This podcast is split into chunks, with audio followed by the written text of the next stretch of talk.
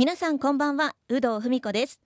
レディーゴー茨城明日へのステップ。この番組では現代の働く女性を取り巻くさまざまな課題にフォーカスし女性が生き生き働ける社会について考えていきます。さて今回のテーマも多様性を認める会社づくりについてです。ゲストは今週も株式会社アダストリア人事部マネージャー山下和子さんにお話を伺っていきます。山下さん今回もどうぞよろしくお願いします。はいよろしくお願いいたします。先週は山下さんが勤める株式会社アダストリアについてお話をお伺いしました。今週は会社独自の取り組みについてお伺いしていきます。まああの子供を育てながらも働ける環境になってきたというお話を先週お伺いしたんですけども、はい、実際にこう働く女性に向けた支援制度なんかはあるんでしょうか、はい、えいろいろとあります、はい、あの例えばあの産休に入る前の女性が体調に合わせてお休みが取れる制度であったりとか、はい、あとは復帰した後に利用できる短時間制度、これも、えーと、法律でも決まっているものはあるんですけれども、それにも少し期間を延長して、3年生、小学校3年生の間まで取れるようにしているだとか。はい。他にもですね女性に限らず取れるものなんですけど、はい、子どもを保育施設に預けるための費用を一部会社が補助するだとか、はい、あとフレックス制度半休制度なんかを備えています。うん、はいはい、すごいですね。あのかなりこう長い期間時短勤務みたいなのもできるっていうことなんですね。はい、そうですね。はい。男性のその育休取得率とかそういったものってどうなんでしょうか？あはい。えっ、ー、と2021年度は7%ということです。すごく低かったんですけど、うん、まあ、22年度は20%ということで徐々に増えてます。はいですけど、まだ実績としては少ないなという感じですね。で、えっと、2022年、去年10月に法改正がありましたけれども、はい、それ以降の数字を見ると、取得率は40%なんですよ。なので、まあ、ちょっとずつ職場に浸透してきてるのかなということで、いい傾向というふうに私たちは捉えていますけれども、はい、まあ、あくまでも目指すは100%ということで、そういう取得しやすい風土作りを、うん、今後進めていきたいなと思ってます。うんあとは何かそういった支援制度っていうのはありますか？他にはそうですね、はい。あの、店舗で働く子育てをしている方々、まあ、社員に向けた制度がありまして、これはあのライフステージに合わせた勤務形態といいますか、えっと、復帰後の仕事への慣れ具合だとか、うん。あと子どもの成長度合いに応じて柔軟に働き方を変えていけるような働き方選択制度を導入しています。はい。で、まあ、子育てしてると、ね、あの夕方以降の育児だとか寝かしつけで遅い時間働けないであるとか、はい、あとは保育所って日曜日空いてないところが多いですよね。はい、でその保育所が空いてないから日曜働きませんだとか、うん、あの他のフリーな方々に比べていろいろと制約がありますよね。はい、であのもちろん、えーとそうですね、お店で働く、えーと、子育て社員を支える他のスタッフたちも、はい、あのできるだけ配慮は行うんですけれども、まあ、一方で他のスタッフの方々に業務が集中したりだとか、うん、あとはそうですね。その子育て社員本人のことを考えるとお客様が多い日に多い時間帯に働かないことで、まあ、成長の機会を失うみたいなことにもつながるかなというふうに思ってるんですよ。なので、まあ、そこをあの解消したいなということで、はい、あのこの制度の導入を始めました。はい。まあ初めは子どもに手がかかって、うん、なかなか他の店舗スタッフのようには勤務シフト入れませんっていう人が多いんですけれども、はい、あのいずれは短時間勤務制度って使えなくなりますし、うん、基本的には他の店舗スタッフと同じように勤務シフトに入るっていう必要があってそこに向けて、まあ、この制度を通してちょっとずつえ中常勤務ができるような形に戻していくっていう促しを制度としてやっている。という感じですね。なるほど。店舗勤務っていうと確かにこう子育てママさんがやるってすごい難しいんじゃないかなって思ったんですけども、そうなんですよね、はい、やっぱりお客様が入っていただくのが夕方以降であったりとか、うん、あとはま土日にやあの他の方々お休みの日にも買い物に来てくださるだとか、うん、どうしてもうんと、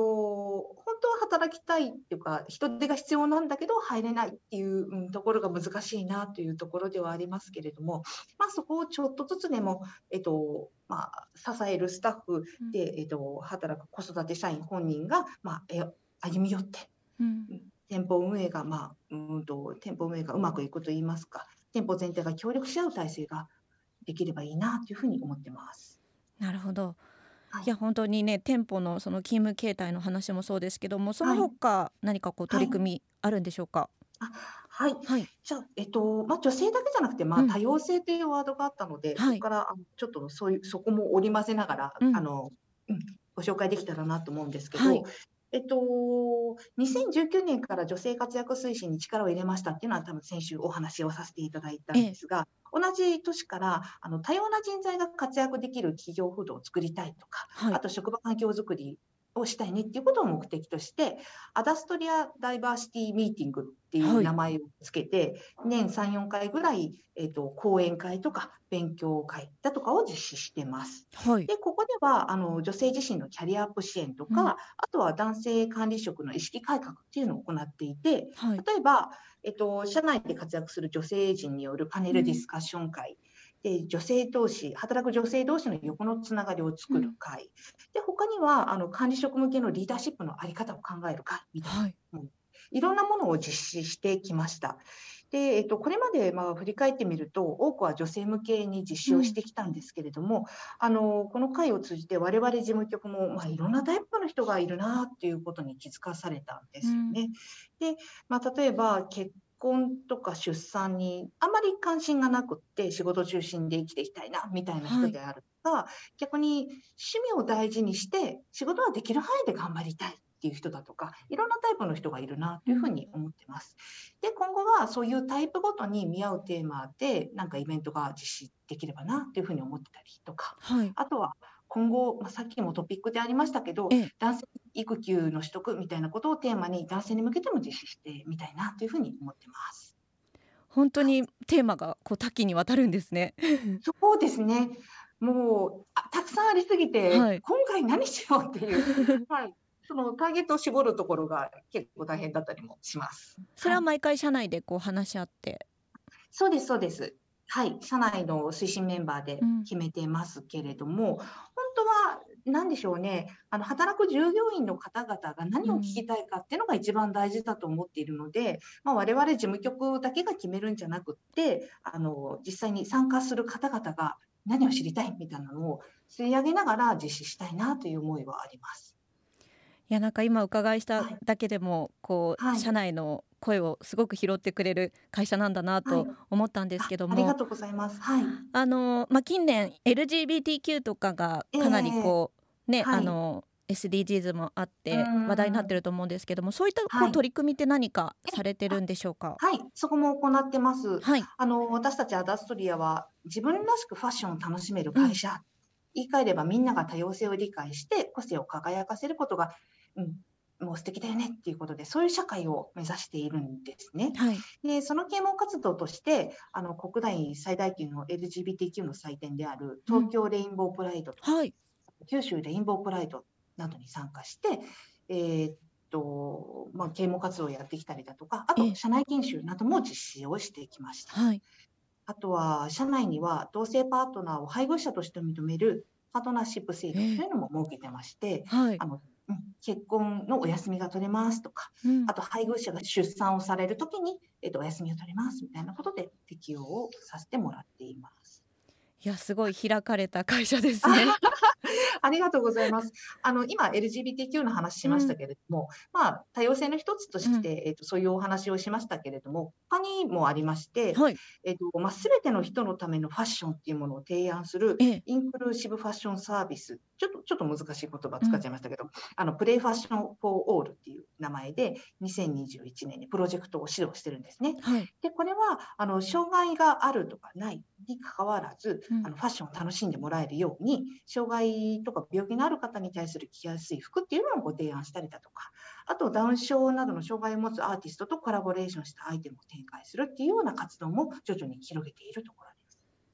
なるほど。もう本当にさまざまな取り組みがあるんですけども、はい、今ちょっと会社の取り組みを教えていただいたんですが、まあ、最初の方に産休育休制度もあったということで、はい、山下さん、実際にこう活用された制度って何かありますか、はい、ありがとうございます。あの私も2児の母でもありまして、はい、2014年に第1子を出産したんですけれども、うん、まあ第2子以降も含めて一通り子育て支援の制度は活用させてもらいました。はいで今はあの保育所は3歳児クラス以降は無償化っていうことになりましたけれども、まあ、保育料って毎月かかるものなので、うん、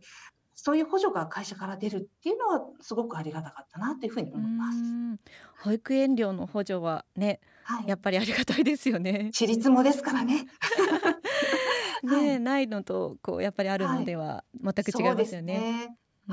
その浮いた分のお金で子供にまたね、えっ、ー、と、いろんなところに連れて行けたりだとか、うん、うん、家族に還元できたりもするので、すごくありがたかったなというふうに思います。わかりました。株式会社アダストリア人事部の山下さんに会社独自の取り組みについてお話をお伺いしました。来週は仕事と家庭のバランスについてもお伺いしていきます。来週もどうぞよろしくお願いいたします。ありがとうございました。はいありがとうございました